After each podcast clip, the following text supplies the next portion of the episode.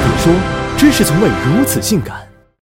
曾经看过一部叫《瘦身男女》的电影，女主 mini 失去初恋后便爱上了吃，结果越吃越胖，越胖越吃，最终变成了一个三百斤的大胖子。似乎在美食面前，一切伤心难过都成了浮云。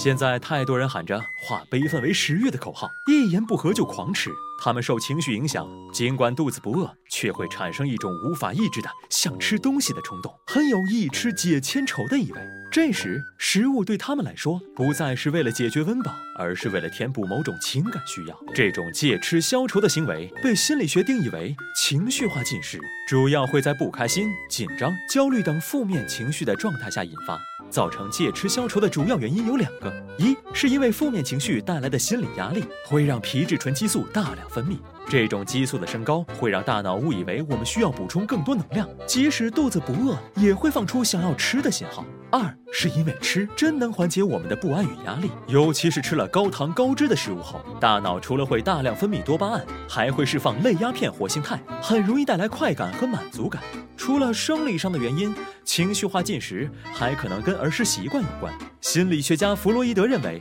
婴儿是通过嘴来获得各种欲望的满足，在那时就无意识地学会了用吃手来缓解不安。而在成长过程中，每当孩子伤心难过，许多长辈们常常会拿零食来哄孩子，这些习惯在潜意识里延续至今，所以长大后会不自觉地总想吃点什么来缓解负面情绪。然而，借吃消愁并没有我们想象中那么有效，有超过百分之七十五的过度饮食都是由情绪化进食引起的。更有研究表明，从食物获得的安抚效果都是暂时的，并不具备持久性，而且会扰乱脑内的平衡系统，时间长了就会形成依赖。不管你是有意还是无意，一旦戒吃消愁成了大脑应对情绪的首选方案，就会吃到根本停不下来。要是不想被情绪化进食绑架，就得搞清楚是不是真饿。情绪饥饿一般来说都是突如其来的欲望，而生理饥饿是循序渐进的，饥饿感会随着时间增强。